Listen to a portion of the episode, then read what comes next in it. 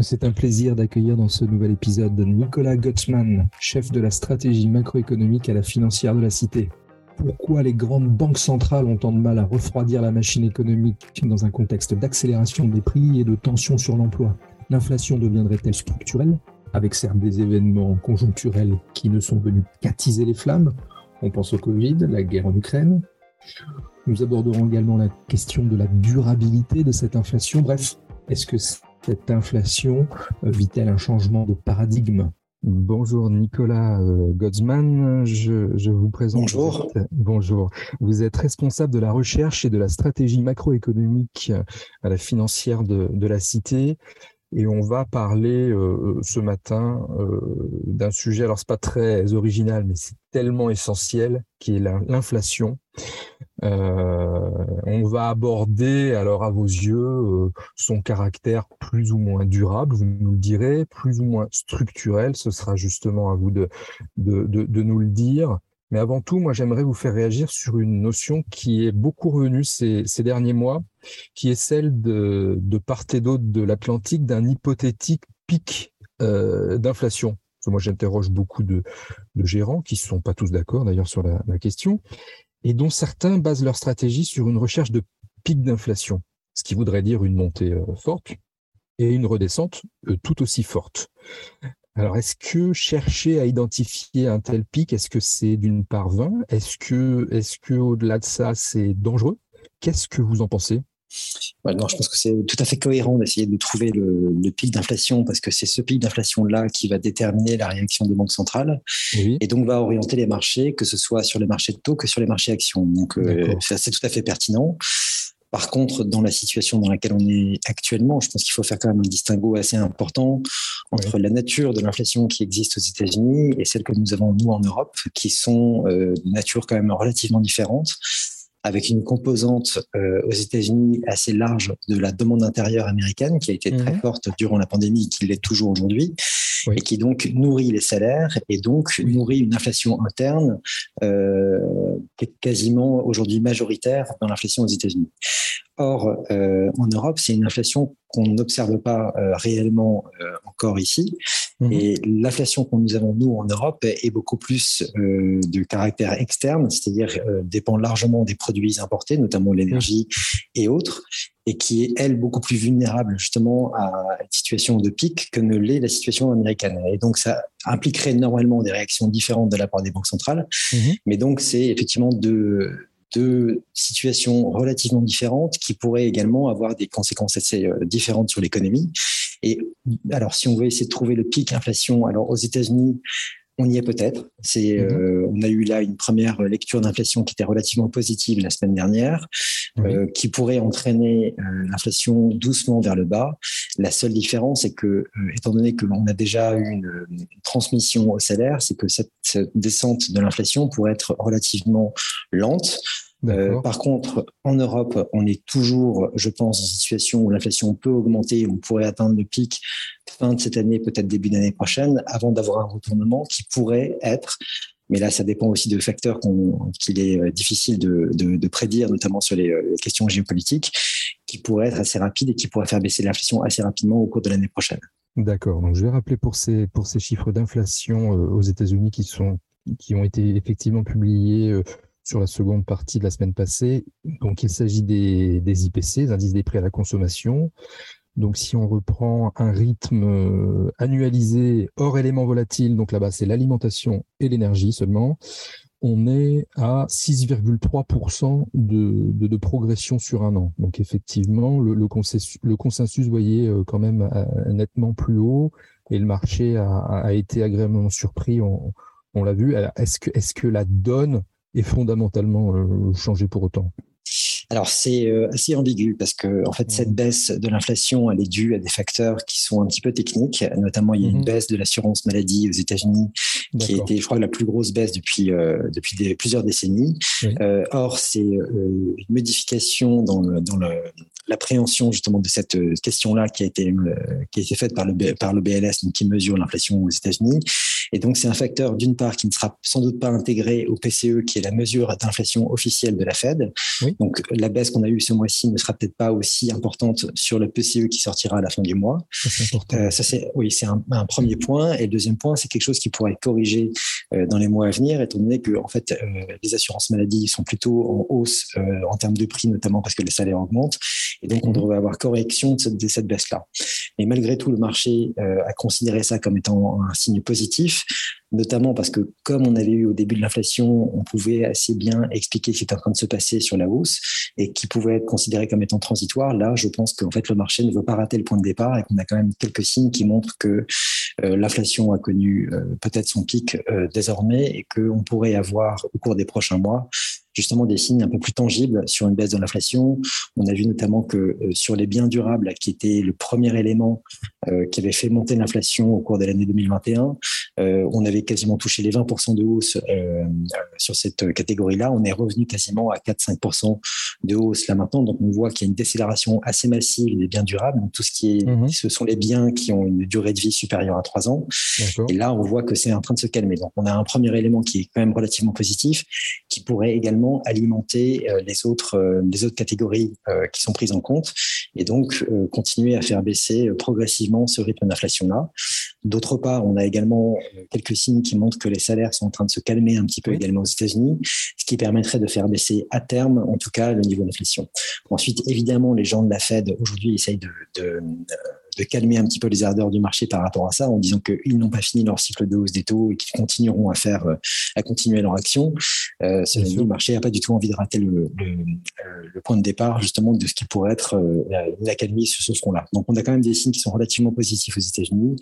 La Fed ne veut pas aller pour l'instant dans ce sens-là, mais je pense qu'ils seront obligés d'en tenir compte pour les pour les prochains meetings de leur part. Et donc on a quand même quelque chose d'assez positif. C'est pas encore le cas en Europe parce qu'encore une fois, notamment si on regarde la situation sur les prix énergétiques, malgré la hausse qui était quand même très conséquente des prix de l'énergie euh, en Europe. Donc, on atteint sur l'indice euh, HICP, la composante simplement énergie, des chiffres qui sont quasiment à 45% de hausse. Mhm. En fait, malgré ce niveau-là, en fait, c'est pas encore du tout, euh, enfin, on n'a pas encore atteint le niveau du prix de marché. Et donc, on a encore un effet de rattrapage à avoir sur les prix en, Europe, que ce soit donc sur l'énergie, sur l'alimentation également. Et donc, on pourrait avoir un pic qui soit plus tardif et, qui, et avec des niveaux plus élevés qui pourraient être compris entre 12 et 13 Parfait. C'est, vous, abordiez la question de, l'emploi américain euh, il y a quelques instants. Effectivement, euh, c'est essentiel sur cette dynamique des prix. Euh, est-ce que vous voyez, vous, de votre côté, des signes d'apaisement sur ces tensions sur le marché de l'emploi? Une légère remontée du taux de chômage, en particulier à 3,7% de la, population active, avec un peu plus de, de personnes disponibles sur le, sur le marché. Qu'est-ce que, oui. que vous tirez comme enseignement, vous? Alors, je pense que le, la, la, mesure aujourd'hui la plus euh, suivie, notamment par les, par les gens de la fête, sont les, euh, les mesures d'emploi disponibles. Mhm. C'est-à-dire que si je prends aujourd'hui euh, la situation américaine, on a des emplois disponibles qui sont plus nombreux que le nombre de chômeurs. Mais ce qui est important ici, c'est de voir que les emplois disponibles aujourd'hui sont plutôt adressés à des gens qui sont déjà en emploi. Et donc, mhm. si vous voulez arriver à employer des gens bah, qui sont déjà en emploi, la seule, le seul moyen que vous avez, c'est d'augmenter les salaires. Donc, d'être pour pouvoir attirer les gens chez vous. Donc la question pour la fête, c'est d'arriver à faire réduire ce nombre d'emplois disponibles pour pouvoir avoir une pression euh, sur les salaires qui soit moindre. Et c'est justement un phénomène qu'on est en train de constater. Alors, on a eu un très bon chiffre qui était euh, il y a deux mois, qui était une baisse de 1 million, enfin un très bon chiffre paradoxalement en fait, oui, mais d'un million de moins euh, d'emplois disponibles, qui a été un peu corrigé le mois dernier avec une hausse, mais on voit quand même en tendance une baisse de ce côté-là. Et plus on baissera sur ce niveau-là, on pourrait parvenir à rétablir un équilibre entre le nombre d'emplois disponibles et et euh, le nombre de personnes euh, au chômage, eh ben on arrivera à sans doute calmer un petit peu le marché de l'emploi. On voit par contre que ce chiffre-là est plutôt bon sur le nombre d'emplois, enfin de personnes qui quittent leur emploi, euh, non pas pour aller, enfin ne rien faire à côté, mais justement qui, qui, qui, quittent leur emploi pour pouvoir trouver, occuper un nouvel emploi et donc ce qui signifie sans doute une hausse de salaire. que, par contre, ce ratio-là de nombre d'emplois, de personnes qui quittent leur emploi est en train de baisser ces derniers mois. Donc là, on a un signe qui est assez positif, en tout cas pour pouvoir freiner le niveau de progression des salaires et donc par ricochet, justement, de freiner le niveau d'inflation qui est structurel aux États-Unis. Très intéressant. Du coup, c'est effectivement hyper intéressant de revenir sur parfois les, les, les, signaux faibles ou, l'analyse en profondeur des, des, rapports mensuels américains sur le sur l'emploi parce qu'il y a énormément de, de, choses à mettre en, oui, et qu'il faut, et qu'il faut évidemment faire attention parce que c'est, euh, on, a, eu quand même pas mal de, en tout cas de, de corrections qui ont été nécessaires, et notamment c'est ce mhm. qui a pu expliquer notamment le retard à l'image de la Fed lorsqu'il a fallu mhm. lutter contre l'inflation. On voyait par exemple que les chiffres du PIB avaient été sous-estimés l'année dernière et que en fait ça, on aurait peut-être pu attendre une réponse plus forte, mais finalement les gens de la Fed n'étaient pas au courant de la puissance de l'économie américaine parce que mhm. simplement elle était simplement mal mesurée par le BEA, donc qui, donne, qui est le bureau qui s'occupe des, chiffres du PIB. Même chose pour les chiffres de l'emploi, qui eux, euh, même notamment sur les derniers mois de l'année 2021, qui avaient été largement sous-estimés. Et après révision des chiffres, on s'est constaté, en tout cas sur les quatre ou cinq derniers mois de l'année 2021, en fait, le nombre d'emplois créés était deux fois supérieur à ce qui avait été annoncé au préalable. Donc, on voit mhm. qu'il y avait vraiment une sous-estimation de la dynamique euh, qui était extraordinairement puissante aux États-Unis fin 2021-2022, que ces chiffres-là ont été rétablis. Et c'est enfin, justement cette situation-là qui peut expliquer le retard à l'image de la Fed. Mais, euh, mais aujourd'hui, c'est quelque chose qui est, qui est pris en compte. Mais donc, c'est aussi quelque chose qui pourrait se retourner. C'est-à-dire que euh, on pourrait aussi avoir une situation où en fait l'économie ralentirait euh, plus fortement qu'on ne le croit. Et donc ça, c'est quelque chose contre euh, une situation contre laquelle la, la Fed souhaite également s'assurer qu'elle de ne pas aller trop loin, justement pour ne pas exagérer le ralentissement non plus. Mais c'est un, jeu assez délicat, évidemment. Bien sûr, un jeu périlleux. Et, euh, maintenant, on va prendre un petit peu de, même beaucoup de, de, recul sur de perspective sur, sur ce caractère structurel de, de l'inflation et on va parler euh, transition énergétique. Alors, est-ce que, euh, en quoi, euh, selon vous, cette transition énergétique agit-elle comme une force de pression sur les prix? Est-ce que est-ce c'est du fait des, critères plus lourds sur les fournisseurs, des cahiers des charges plus plus exigeants? Comment est-ce que vous, vous voyez ce, ce lien? Est-ce qu'il est direct entre transition énergétique et augmentation des prix? Alors, il est, à mon avis, direct, mais assez paradoxal, finalement. Mhm. C'est notamment, alors, Joachim Nagel, qui est le, patron de la Bundesbank, euh, avait indiqué notamment qu'ils avaient, avaient fait une estimation qui, était, euh, qui avait été faite en sortie de Covid, mais avant la guerre en Ukraine, pour essayer de mesurer ce que pourrait avoir comme impact la transition énergétique sur le niveau d'inflation en Europe. Et considérer que ça correspondait à un point d'inflation. Donc, ce qui est quand même euh, assez conséquent étant donné que la cible d'inflation pour la, la BCE est à 2%. Mhm. Donc c'est quand même euh, un chiffre assez important. Et mais la question est là qui est assez développée par euh, un autre membre du, enfin un membre de la BCE qui est Isabelle Schnabel, qui euh, indiquait notamment que donc toute la nécessité d'investissement dans les nouvelles énergies euh, aujourd'hui en Europe pourrait avoir euh, en enfin, générer un surcoût assez important des prix énergétiques pendant une certaine période, de court moyen terme, mais par contre avec un effet à long terme qui serait plutôt favorable, c'est-à-dire de faire baisser le prix de l'énergie et d'avoir un accès énergétique qui soit sur le, enfin, sur le long terme qui soit plutôt à bas coût. C'est un peu l'enjeu aujourd'hui. Ce qui est intéressant, c'est que Isabelle Schnabel, en plus, ne n'évoque pas vraiment la question du nucléaire, mais c'est ce qui reflète plutôt la position allemande en général. Mais au niveau européen, on peut considérer quand même qu'on va avoir un apport énergétique qui va être aussi du nucléaire, qui fera également baisser les coûts. Donc, on peut avoir effectivement une situation où on pourrait avoir un surcoût énergétique assez important à court moyen terme, mais avec une, structure euh, à long terme qui pourrait être plutôt favorable de ce côté-là. Donc, c'est des effets qui sont contradictoires, évidemment, qui devront être gérés euh, par la Banque centrale également. Mais finalement, tout ça, ce sont des chocs euh, comme la question aussi bien de la, enfin, de la démondialisation, de la régionalisation mhm. ou la question démographique, qui sont des facteurs qui peuvent pousser effectivement l'inflation dans un sens ou dans un autre. Mais finalement, le juge de paix euh, par rapport à tout ça, c'est évidemment ce que veut faire la Banque centrale, et parce que la dynamique des prix obéira euh, en fonction des desiderata quand même de ce que veut faire la Banque centrale. Si jamais effectivement on avait des, des, chocs qui étaient plutôt inflationnistes, comme on peut le dire, notamment sur la régionalisation ou sur le choc énergétique ou les questions démographiques qui devraient effectivement pousser à moyen ou court terme, enfin à court moyen terme, l'inflation plutôt vers vers le haut. Si jamais la BCE, de son côté, décidait que finalement 2% ou un peu moins, ça, le, ça lui satisferait, elle fera tout pour réduire la demande pour avoir le résultat escompté. Ensuite, si elle veut accompagner le mouvement, elle aura besoin d'avoir euh, une inflation un peu plus élevée à long terme. Et là, c'est là, là où on arrive à la question justement structurelle. Et pour aborder cette question, je pense que c'est euh, important de revenir sur la question euh, peut-être américaine qui dirige mhm. les débats un petit peu sur cette question-là. Très bien. Vous parliez, vous parliez de démographie, vous parliez, vous évoquiez peut-être le vieillissement de la population? Oui, alors en fait, pour les États-Unis, en fait, la question c'est euh, de regarder, je pense, le débat qui avait, euh, enfin le débat académique qu'on a eu au cours des années 2010 qui est arrivé, on va dire, au sein de la Fed à la fin des années 2010 et qui était la période avant Covid. En octobre 2018, euh, donc c'est Richard Clarida qui est arrivé en termes de numéro 2 de la Fed et mhm. qui a été chargé immédiatement de, de, de, de mener une revue de la politique monétaire américaine dont l'objectif était justement de considérer que la reprise post-grande crise financière avait été finalement relativement insatisfaisante et que l'économie américaine aurait sans doute plus progressé plus rapidement pendant cette période-là et qu'il était donc nécessaire éventuellement de revoir la politique monétaire américaine sur le long terme.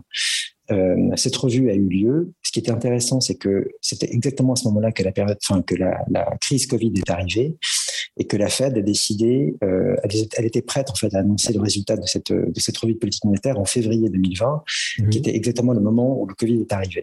Or, euh, ils ont décidé à ce moment-là de repousser euh, évidemment le, le, le, résultat de cette revue a été publié, qui a été publié finalement en août 2020. Et la Fed a choisi de relever euh, son, euh, son objectif, non pas d'inflation directement, mais en, en montrant qu'elle était, elle avait une, une tolérance plus importante à l'inflation sur le long terme, ce qui, selon elle, permettait justement d'avoir une économie qui serait soutenue davantage qu'elle ne l'avait fait euh, lors de la décennie précédente pour arriver à faire en sorte que l'économie américaine soit à son plein potentiel, en estimant simplement que si on pousse l'économie à un niveau de croissance plus élevé, on aura du coup un niveau de chômage plus bas et donc à la fin des salaires plus élevés euh, en progression, ce qui alimentera une inflation un peu plus importante. Alors ça, c'était vraiment le point. Cette revue de politique monétaire a été également menée en zone euro. Elle a donné un résultat qui était euh, donné en, 2021 et avec une un peu dans la même orientation, mais on va dire avec une ambition peut-être un peu moins forte. Ce qui est intéressant ici, c'est que donc euh, Richard Clarida a quitté euh, la Fed en, février, en janvier de cette année, mais la réflexion demeure au sein de la Fed et que malgré la situation qu'on a actuellement depuis un an, c'est-à-dire d'avoir une inflation qui était tout de même au départ majoritairement de caractère transitoire, il y a quand même derrière cela une volonté et une réflexion de long terme de la part de la Fed de faire en sorte de pousser l'économie à son plein potentiel, ce qui pourrait générer une inflation qui soit supérieure à 2%. Et donc il ne s'agit pas d'une inflation qui serait euh, euh, une fatalité euh, de la part des, des, conditions économiques qui empêcheraient la, les, réserves, des banques centrales de faire en sorte qu'on ait une inflation qui, qui revienne à 2%, mhm. mais une inflation délibérée de la part des banques centrales d'avoir une inflation supérieure à 2% parce que celle-ci reflèterait mieux justement une économie qui soit à son plein potentiel. Et ça, c'est le fruit de recherches, euh, on va dire, de, enfin, de, nombreuses recherches qui ont été menées notamment aux États-Unis. Mhm. La dernière qui a été publiée euh, a été faite par Joseph Gagnon, qui est un, un ancien de la Fed qui travaille aujourd'hui au Brookings Institute qui estime simplement que dans les pays occidentaux, le taux de chômage finalement était supérieur à ce qu'il aurait pu être au cours des 25 dernières années. Et que pour contrer ce phénomène-là, on aurait besoin d'avoir une inflation qui soit supérieure à 2%. Et donc ici, tu des exemples de, de, cibles qui devraient être comprises entre 3 et 4%. Mmh. Et donc l'enjeu pour l'inflation qu'on a aujourd'hui euh, et pour, pour l'avenir, ce n'est pas forcément, encore une fois, des facteurs structurels qui, euh, qui empêcherait les banques centrales de revenir à ce, chiffre de 2%, mais simplement cette volonté délibérée de leur part d'avoir une inflation supérieure d'une part pour avoir une, économie qui soit plus forte, d'avoir un PIB qui progresse plus rapidement, d'avoir des salaires qui progressent également plus rapidement, d'avoir des taux de chômage qui soient plus bas, donc de soigner les taux de pauvreté et donc finalement de soigner ce qu'on connaît quand même dans les pays occidentaux depuis pas mal d'années, c'est-à-dire justement cette fracture qui peut exister notamment pour les classes moyennes et qui ne parviennent pas à obtenir des salaires aussi, euh, aussi importants qu'ils avaient, enfin, des progressions de salaires qu'ils euh, qu'ils avaient connues lors des décennies précédentes Ça, c'est le premier point. Je pense qu'il y a deux autres points qui, ne sont pas cités par les banques centrales, mais qui sont tout aussi importants. C'est que si jamais vous visez une inflation un peu supérieure à 2%, vous avez enfin, logiquement et mécaniquement une inflation, enfin une, croissance nominale qui va augmenter euh, mécaniquement, ce qui permet d'avoir un PIB qui augmente plus vite et donc un niveau de dette qui va se réduire mécaniquement également par rapport au PIB. Ça, enfin, pour, pour, parler du, du, niveau de dette, si je regarde notamment ce qui s'est passé après 45, lorsque les, mhm. certains pays occidentaux étaient très largement euh, endettés, je pense notamment à la Grande-Bretagne qui était qui avait une, un niveau de dette sur PIB qui était supérieur à 200%. En fait, ce, ce, le ratio a été corrigé euh, euh, dans le temps simplement parce que le niveau de croissance était euh, assez important. Donc, si on arrive effectivement à avoir une, une, croissance du PIB nominal qui est plus importante lors des, des prochaines années et des prochaines décennies que ce qu'on a connu euh, lors de la dernière décennie, on arrivera à corriger assez, euh, bien plus facilement la question de la dette. Et le dernier point qui me semble euh, essentiel pour les mmh États-Unis, c'est qu'on a une situation aujourd'hui qui a été décrite notamment par la presse chinoise, c'est que si je regarde la situation en 2008, donc le PIB mesuré par la Banque mondiale, on avait une Europe qui était numéro un mondial euh, par rapport à, enfin, sur, le niveau de PIB euh, européen était le premier mondial, devant les États-Unis et devant la Chine. Ensuite, on a eu, euh, suite à la crise de 2008, le PIB européen est passé derrière celui des États-Unis. Et donc, la, la, je pense que la stratégie économique qui était menée en Europe pendant cette période-là a conduit justement à ce déclassement par rapport aux États-Unis. Et ce qui est intéressant, c'est que suite à la période Covid, euh, maintenant l'Europe a été dépassée par la Chine. Donc nous, nous, sommes passés en 13 ans de la première à la troisième place mondiale, et on a une Chine qui serait peut-être en mesure d'arriver à dépasser le PIB américain d'ici 2027-2028. Mmh. Or, c'est un scénario évidemment que les Américains refusent. Et ce qui est intéressant, c'est qu'on voit même des diplomates américains, notamment l'ambassadeur américain en Chine qui cite euh, très exactement ce chiffre-là du PIB nominal américain en disant que euh, il est probable maintenant que ce scénario-là n'arrive jamais, c'est-à-dire le dépassement euh, par la Chine des États-Unis. Euh, justement, euh, d'une part parce que la, la, Chine a, elle, des difficultés de son côté et que donc elle va peut-être avoir une croissance qui sera moins élevée, mais que les États-Unis aujourd'hui sont dans une nouvelle stratégie qui pourrait permettre d'avoir une croissance plus forte et donc d'empêcher justement ce dépassement euh, du PIB américain par la Chine. Donc on a une problématique qui est liée à, aux problématiques intérieures, qui est celle de, des classes moyennes et de la nécessité de pousser la croissance. On a aussi le deuxième point qui est la nécessité de lutter contre les niveaux d'endettement qu'on peut avoir aussi euh, dans les pays occidentaux. Et donc le troisième point, cette question géopolitique de, de préserver euh, la position de numéro un mondial pour les États-Unis. Et ces trois éléments, euh, je pense, me permettent de dire de façon assez confiante qu'il est probable que les États-Unis, lors de la prochaine revue de politique monétaire qu'ils vont mettre en place d'ici 2024-2025, diront que finalement, leur cible d'inflation ne sera plus de 2%, mais qu'on passera à un niveau supérieur et c'est d'ailleurs très exactement ce qu'a ce dit euh, euh, Richard Clarida, euh, mais il n'était plus dans la fête lorsqu'il l'a dit. C'était en juillet dernier, il était passé à Francfort, en disant qu'il est probable que d'ici 2024-2025, l'inflation américaine sera revenue autour de 3% et que ce sera le moment idéal pour la Fed d'annoncer que finalement 3% est la nouvelle cible qui sera maintenu pour, pour la Fed. Et donc, encore une fois, c'est plus une volonté délibérée de la part des banques centrales qui va se mettre en place. Ce qui est intéressant, c'est que aussi pour, pour les Européens, évidemment, il y a toujours un, un, un effet retard euh, par mhm. rapport à ce qui est mis en place aux États-Unis, mais il est très probable que la BCE aille dans ce même sens. Et je note avec euh, intérêt notamment euh, un discours de Fabio Panetta, donc, qui est un des membres de la, du board de la BCE, mhm. qui indiquait ce week-end qu'il considérait que la zone euro avait besoin de changer de modèle économique, et notamment en soulignant le besoin de faire reposer euh, l'économie européenne sur sa demande intérieure, qui est précisément le modèle américain, qui nous laisse au moins euh, comprendre que la réflexion est en cours au sein de la BCE, même si Fabio Panetta n'est pas aujourd'hui majoritaire. Je pense que c'est une position qui va être soutenue de façon assez importante au niveau politique, parce que évidemment les Européens ne peuvent pas se contenter d'une situation où ils sont passés euh, en 13 années de la première à la troisième place mondiale et de continuer sur cette pente de décélération par rapport aux autres. Ben, merci, beaucoup euh, Nicolas pour cette réflexion euh, très étayée, tous ces, tous ces éléments euh, d'explication et d'analyse sur, sur l'inflation. Je rappelle que vous êtes Nicolas Gottsman, responsable de la recherche et de la stratégie macroéconomique à la financière de la Cité. Je vous souhaite une excellente journée. À très bientôt Nicolas.